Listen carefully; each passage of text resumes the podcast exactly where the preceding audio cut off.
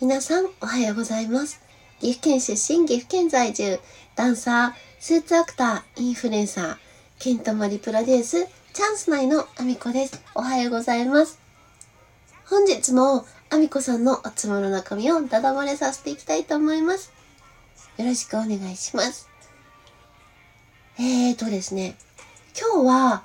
火災報知器の電池のお話をしようかなと思ってます。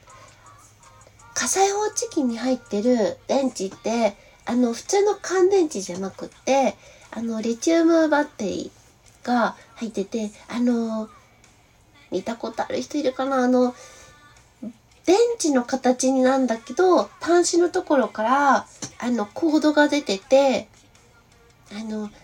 電話機の呼気みたいにね、こう、ブスッと差し込むところがついてるバッテリーが入ってるんですけど、一応これですね、あの、命を守るものじゃない火災報知器だから。で、これが鳴らなかったら困るから、あの、一応本体自体ね、その電池じゃなくて火災報知器の本体自体はだいたい10年ぐらいで本体変えてねっていう風に、あの言われてるんですよ、国から。言われてるんですけど、あのバッテリー交換の、あの、そんなにもね、あの、10年間なることがなかったようなご自宅だと、10年ぐらいでバッテリーの交換がやってくるんですよ。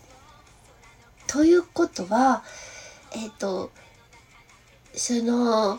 中の電池の交換の時には、本体も交換した方がいいよっっていう商品なんですよ。実は。実はね。だけど、あの、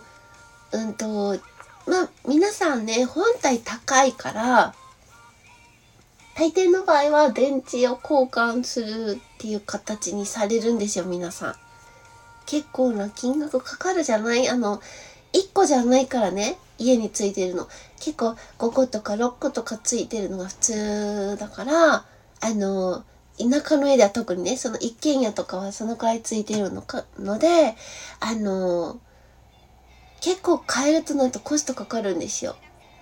だから、あの、電池を注文される人が多くて、で、も一応知っておいてほしいのが、電池交換が来た時のタイミングにはもう本体の交換のタイミングが一応来ていて、命を守る製品だから、あの、バッテリー交換も別にダメとは言わないけど、一応本体の交換時期が来てることをご理解しててねっていうことをお伝えして、電池交換の注文、あの、取ってるんですけど、みんながみんな説明するわけじゃないからね、一応こういうところでも、あの、一人でも多くの人に知っといてもらおうかなと思ってお話ししました。あの、ダメじゃないけど、一応交換の時期、本体も10年で交換しなきゃいけない製品で、で、バッテリーだけの注文をすれば1200円とか1300円ぐらいで手に入るけど、あの、本体は多分全部変えようと思うと、お家の全部変えようと思うと、えっ、と、と、1万円とかかかっちゃうことがあるから、な、どっちがいいか、えっ、と、そうだな、うん、ご自宅の人とかにもちゃんと意見聞いて買ってねっていうお話。ねだって乗らなかったら一番困らない？あの、目に見えるね、火事とかでも一応お知らせしてくれるし、あの、何？CO2 とかみたいに二酸化炭素みたいに目で見えないものの通知とかのね、あの、してくれるものもあるから、一応命を守るためにね、えっ、と、考えてもらえたらいいなと思ってます。本日は以上です。今日も一日ご安全にいってらっしゃいまたね